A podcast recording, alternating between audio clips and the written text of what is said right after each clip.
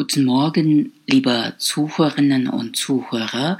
Jetzt hören wir Nachrichten auf Deutsch und lernen wir dabei Deutsch. Bildungsniveau der Eltern bestimmt die Gesundheit der Kinder. Was hat das Bildungsniveau der Eltern mit der Gesundheit des Nachwuchses zu tun?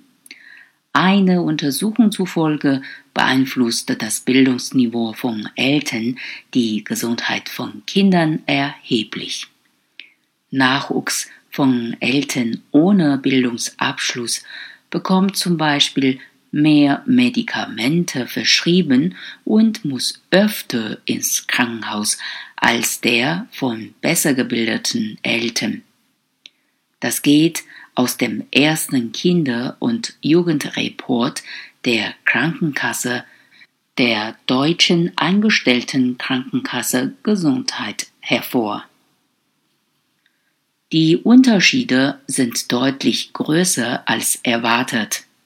Wenn also das Elternhaus krank macht, hängt die Diagnose der Kinder oft mit dem Lebensstil von Mutter und Vater zusammen.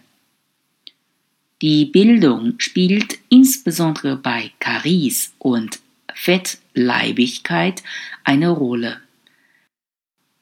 Karies ist bei Kindern von Eltern ohne Abschluss fast dreimal und Adipositas zweieinhalbmal häufiger als bei Akademikerkindern. Weniger stark, aber immer noch deutlich fällt der Unterschied bei Entwicklungs- und Verhaltensstörungen aus. Die D A G-Daten zeigten, dass sich Kindergesundheit mehr mit Bildungspolitik fördern lässt als mit Maßnahmen, die auf höhere Einkommen abzielen.